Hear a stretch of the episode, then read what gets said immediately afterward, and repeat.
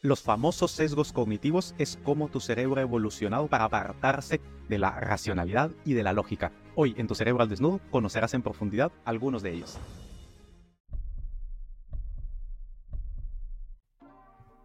¿Qué tal? ¿Cómo está mi doctor rapado? Hoy vamos a tocar un tema que yo no sé por qué después de ciento siete episodios no lo habíamos tocado aún, que es el de los sesgos cognitivos. ¿Cómo estás, Usman?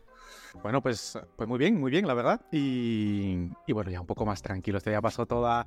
Uf, lo del lanzamiento, esa resaca ha durado, ¿eh? Sí, ha durado. Mira, todavía ha durado. Tengo, aquí, tengo el herpes aquí este que, bueno, mira, sí ha durado. Y sí, los sesgos cognitivos, la verdad que yo creo que no lo habíamos tocado por la familiaridad con la que tratamos los temas, claro, en el podcast. A veces esa palabra así como que sesgo cognitivo suena a palabra extraña o a palabra rara. Creo que esa es la razón por la cual no lo hemos hecho, la verdad. Sí, seguramente. Eh, pero bueno, eh, creo que es muy importante que hablemos de esto porque al final nosotros siempre en muchos podcasts nombramos el tema de que el, de, el cerebro tiene defectos, ¿no? Y el tema de los sesgos es algo que yo creo que por ahí está súper manido por gente que no tiene ningún conocimiento del cerebro, pero que se habla. Yo por lo menos en mi mundo, en el mundo del diseño, lo veo muchísimo. Es como que están numerados ahí los sesgos cognitivos y todo el mundo te dice, venga, ¿cómo usar el sesgo de no sé qué para que tu web convierta más tal? Bueno, al final caemos en la banalidad. Pero creo que sería más interesante, Osman, que empecemos desde los orígenes, como siempre. Nuestros, los sesgos vienen de unos defectos del cerebro y eso de dónde viene todo esto. Sí, yo creo, yo creo que hay que empezar por partes, Ignacio, tal como defines, definiendo qué es sesgo en un primer lugar y qué es cognitivo, ¿no? Entonces, y luego lo unimos. Entonces, es. Sesgo es todo aquello que se aparta de lo racional, de lo lógico, de lo estructural. Entonces, todo aquello que se aparta de lo, de lo que nosotros esperamos que sea racional y lógico es un sesgo y que además es sistemático. Quiere decir que siempre se, se tuerce para un, para un lado, ¿no? Lo de cognitivo hace referencia a cómo nuestro cuerpo y nuestro cerebro orgánicamente procesan la información y dan lugar al fenómeno de la mente.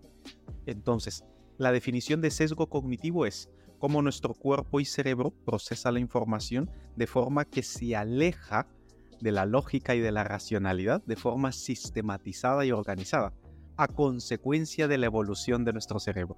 Ese es un sesgo cognitivo. Y bueno, dentro de esta definición, por supuesto, tenemos que ir el por qué entonces evolucionó para alejarse de esa racionalidad. En primer lugar, hay que entender que la racionalidad y la lógica son conceptos muy, muy modernos. La naturaleza no funciona por lógica, no funciona por racionalidad. La naturaleza funciona según ciertas leyes para que los organismos que se producen en ella sobrevivan en primer lugar y luego, una vez sobrevivan, se vayan adaptando a los cambios que ese medio natural tiene. En ningún momento existe, es que esto sería la respuesta más lógica, más sensata, más mm. racional para poder adaptarnos de esta mejor manera. No funciona así la naturaleza. Entonces, la evolución, biológicamente, ¿qué es? Es todo, toda uh, mutación, todo aquello que nuestro organismo cambia de forma espontánea la mayoría de las veces, y luego esa mutación espontánea provee a una población de una ventaja comparativa y a otros de una desventaja. Los de la desventaja salen del pool genético, y hay una que se preserva, y esa se preserva porque justamente de forma aleatoria le, le confirió esa ventaja y entonces es más probable que sobreviva, más probable que se adapte, más probable que lo transfiera a la siguiente generación.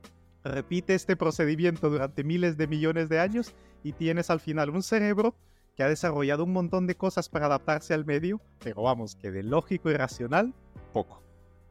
O sea que podríamos decir que más que un defecto no deja de ser eh, un sesgo es la naturalidad del cerebro, que nosotros nos creemos que somos racionales, pero en el fondo seguimos siendo todavía muy poco racionales, ¿no?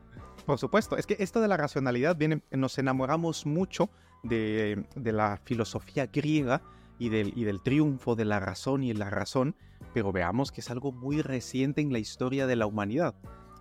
Como seres humanos, más o menos, quita o pon, llevamos dos millones, dos millones y medio de años y luego de múltiples generaciones, cuarenta mil más o menos en promedio, hemos llegado al Homo sapiens sapiens, que es el que somos los que estamos ahora, ¿no?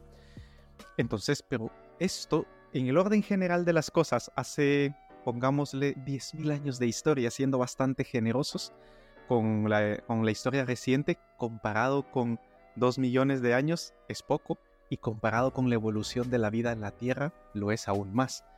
Y nuestro cerebro es producto de todos esos pasos previos. Así que las definiciones que nosotros ahora hacemos de lógica, de racionalidad, de razón, con la que medimos lo eficaz, eficiente y efectivo que es nuestro cerebro, es un estándar creado hace nada, que no guarda relación con el proceso evolutivo que nos ha traído hasta aquí. Vayamos a ver de dónde nace el sesgo como concepto, porque ya, ya lo hemos visto como naturalidad. A mí me da la sensación de que el que lo inventó era más marquetero que neurocientífico, pero me gustaría que me dijeras tú quién fue el primero que dijo, vale, sesgos cognitivos, este es el listado de los sesgos cognitivos. Bueno, y de, de hecho no funcionó así, no es como que dijo, mira, vamos ahora a hacer un listado, sino que a la hora de analizar el comportamiento humano en, y el principio de lo que era la economía conductual, se juntaron tres tendencias. Por una parte la psicología, por otra parte, la neurología y la neurobiología, y por la otra, las ciencias de la computación y la informática. En la intersección de estos campos, eh, se tuvo que ver cómo funcionaba el procesamiento de información.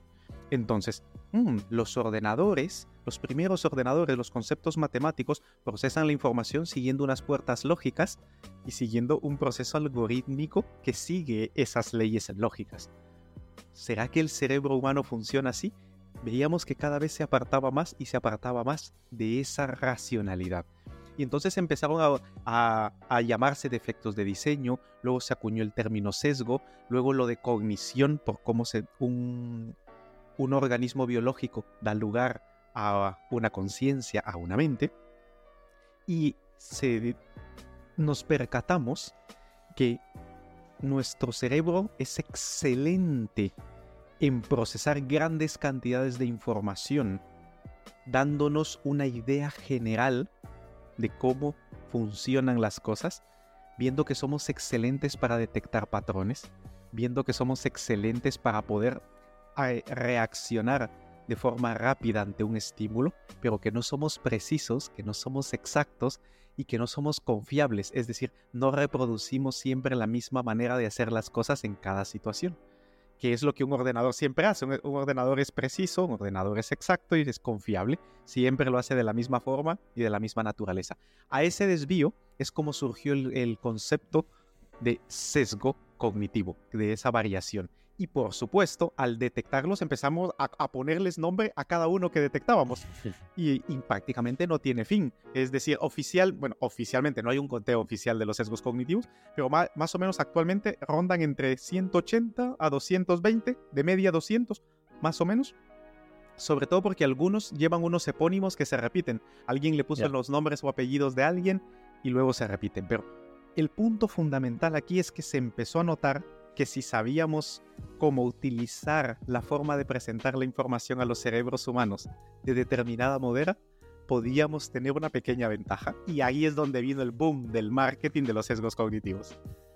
Esto de los sesgos hemos hablado mucho porque son cosas muy cotidianas del día a día en nuestra cerebrina, que si no estás suscrito en tu cerebro al desnudo punto com es esa dosis de neurociencia que enviamos cada día a las tres y cuarto hora española, que se lee en uno o dos minutos y te explica algo de cómo funciona el cerebro ahí en el día a día que te puede ser útil.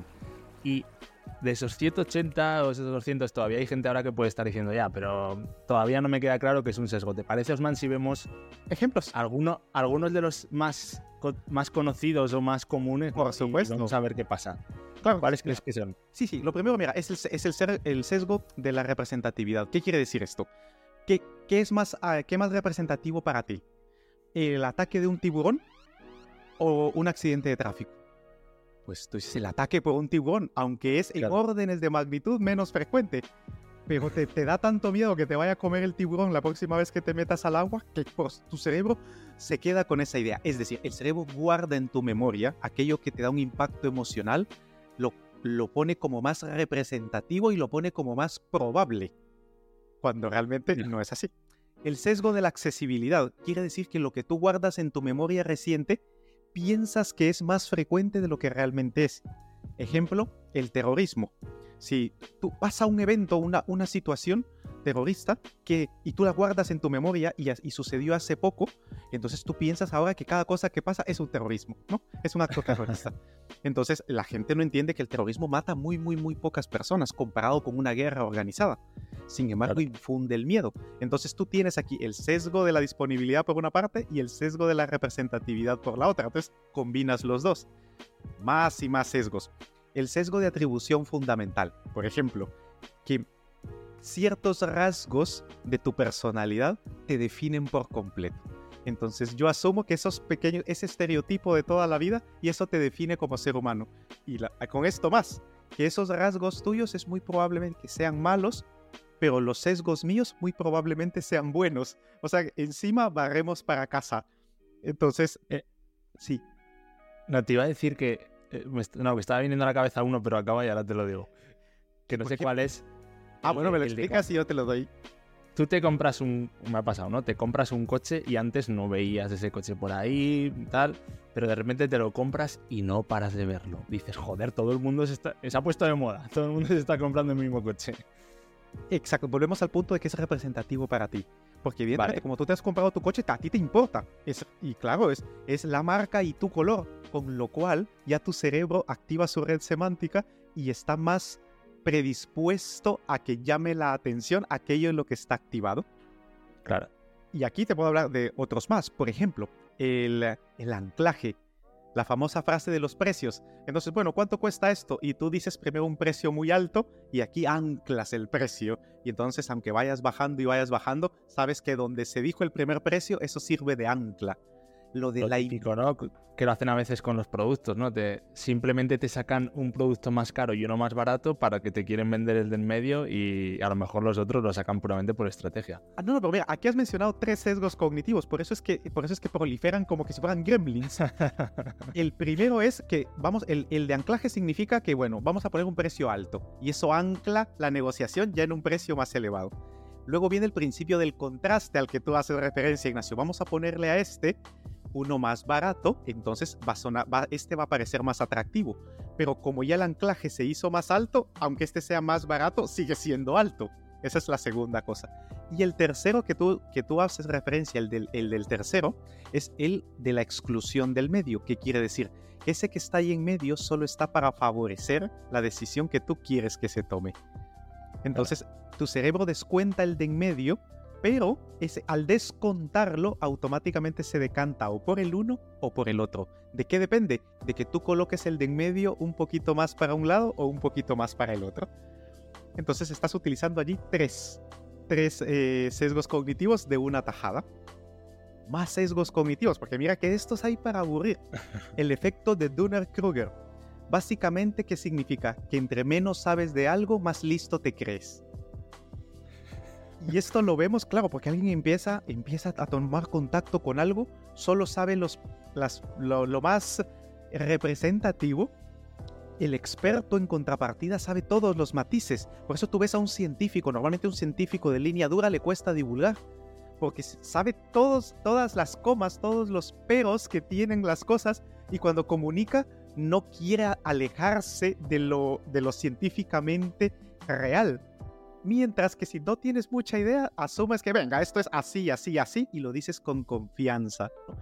Y esto abunda mucho en la divulgación. El que menos sabe, más confianza tiene. Pero no solo hay eso, hay muchísimos más. Hay uno que se llama la navaja de Hanlon. La navaja de Hanlon quiere decir, cuando alguien comete una estupidez, es más probable que sea por descuido que por mala intención. Porque nuestra tendencia natural es cuando tú ves que alguien te ha jodido, y esa, alguien ha tomado una decisión y esa decisión está en contra de tus intereses, tú lo primero que asumes, por el error de atribución fundamental, el, uno de los que ya comentamos, tú piensas que, ah, como sus rasgos de personalidad normalmente siempre no me suelen gustar, entonces esta decisión la ha tomado para joderme. Eso es lo que hace tu cerebro, ¿no? La navaja de Hanlon lo que te dice es, sé consciente que eso pasa y cree que me que la mente humana es más probable que, que sea estúpida a que sea malintencionada. Es decir, las personas la cagamos por descuido, no por mala intención la mayoría de las veces. La mayoría de personas no somos tan retorcidas, sino que cometemos un error y circunstancialmente le jodes la vida a otro, pero lo has, es, ha sido simplemente una equivocación. el efecto de la dotación. ¿Qué es eso? Cuando tú compras algo, vamos a ponerte una taza. Tú compras la taza a un euro, pero ya es tuya. Cuando yo vengo a preguntarte, tío Ignacio, ¿por cuánto me vendes la taza? Nunca me la vas a vender por el mismo precio. Siempre me vas a decir uno cincuenta o dos euros. ¿Por claro. qué? Porque además del euro que a ti te ha costado está aquello que es mío. Tú ya le has agregado una capa de propiedad y esa capa de vale. propiedad hace que eleve el precio. Así de irracionales somos. Claro, estaba pensando que yo los veo muy aplicables en el marketing y se usan mucho en el marketing porque precisamente yo creo que en la decisión de comprar cosas es cuando el humano más muestra su poco racional, poco racionalidad, ¿no? Al final es puramente emocional la mayoría de las veces. La, te- la última, la tensión de compra, la famosa tensión de compra es por el sesgo de la urgencia, de la sensación de urgencia. Entonces, eh, cuando tú te presentas una información que tiene una alta carga informativa para ti, te da la sensación de que es urgente hacer algo al respecto. Y por eso claro. siempre toda campaña que, que quiera vender algo debe de incluir la tensión de compra, porque si no, no vendes absolutamente nada. Porque a tu cerebro, para convencerlo de algo, necesita ese empujón. Entonces, siendo éticos cognitivamente significa, vale, yo voy a utilizar todos estos sesgos para realmente ofertarle algo a la persona que le vaya a beneficiar. La ética no está en, no, en utilizar o no utilizar los sesgos, no está allí, está en lo que sea que tú vayas a vender o a proporcionar o a servir, realmente haga lo que dice que haga en un primer lugar y segundo, realmente le beneficia a la persona y no solo a ti. Claro. Entonces ahí es donde está el detalle. Bueno, y un poco ya para acabar, que hemos dado un repaso a todo, ¿se puede hacer algo con estos, con estos defectos que tenemos del cerebro o tenemos que asumirlos con deportividad, conocerlos y... y saber que están ahí? Bueno, diga, la verdad te la tienes que envainar. Es decir, pero ser consciente que tu cerebro los tiene es lo único que puedes hacer. Entonces, cuando eres consciente de ellos, en algunos casos te darás cuenta y podrás refrenarte un poco. Idealmente que te des cuenta antes que después. Y luego cuando vas entrenando, entrenando, entrenando a reconocerlos, vas a poder cada vez más regular más tu comportamiento. Pero aunque te sepas de memoria los doscientos o más que haya, es bien presentados, bien explotados, te la van a colar igualmente. O sea que, eh, o sea, no, no volverte loco a ese respecto. Bueno, pues me dejo preparando para joderte y ya está. Y nada, Osman, eh, yo creo que le hemos pegado un buen repaso, hemos aclarado este tema y nos vemos a la semana que viene con más. Por supuesto, y recordar que si no gestionamos, no controlamos esa tendencia de nuestro cerebro a los sesgos cognitivos, esta nos controla a nosotros.